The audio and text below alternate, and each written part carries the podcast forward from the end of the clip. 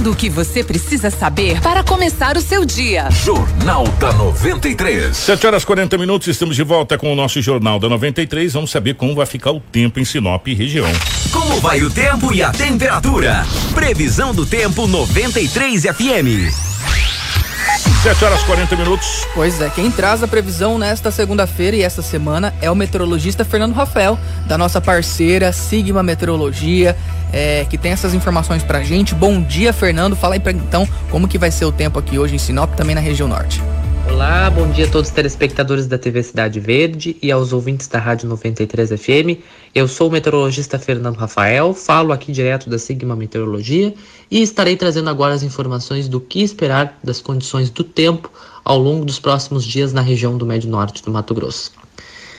Bem, assim como já tem sido observado nessas últimas semanas, a previsão ao longo dos próximos 10 dias indica um tempo bastante seco na região, ou seja, não há perspectivas de chuvas, com o predomínio do sol e presença de poucas nuvens, ou até mesmo ausência total de nebulosidade em alguns dias da semana.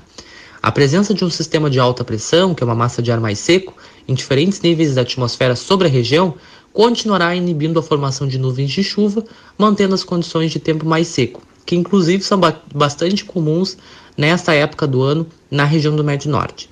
Os valores de umidade relativa do ar durante o período da tarde, principalmente durante a tarde, né, devem seguir próximos ou até mesmo abaixo dos 30% na região, exigindo então cuidados com a saúde e maior hidratação.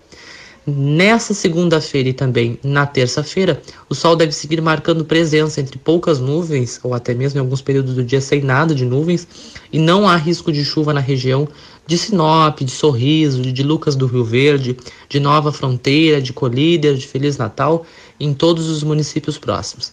As temperaturas durante o amanhecer oscilam entre 19 e 20 graus e durante a tarde ficam entre 33 e 34 graus, com valores pontualmente mais altos.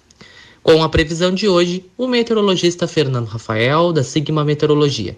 Para maiores informações, acompanhe nossas redes sociais. Jornal da 93.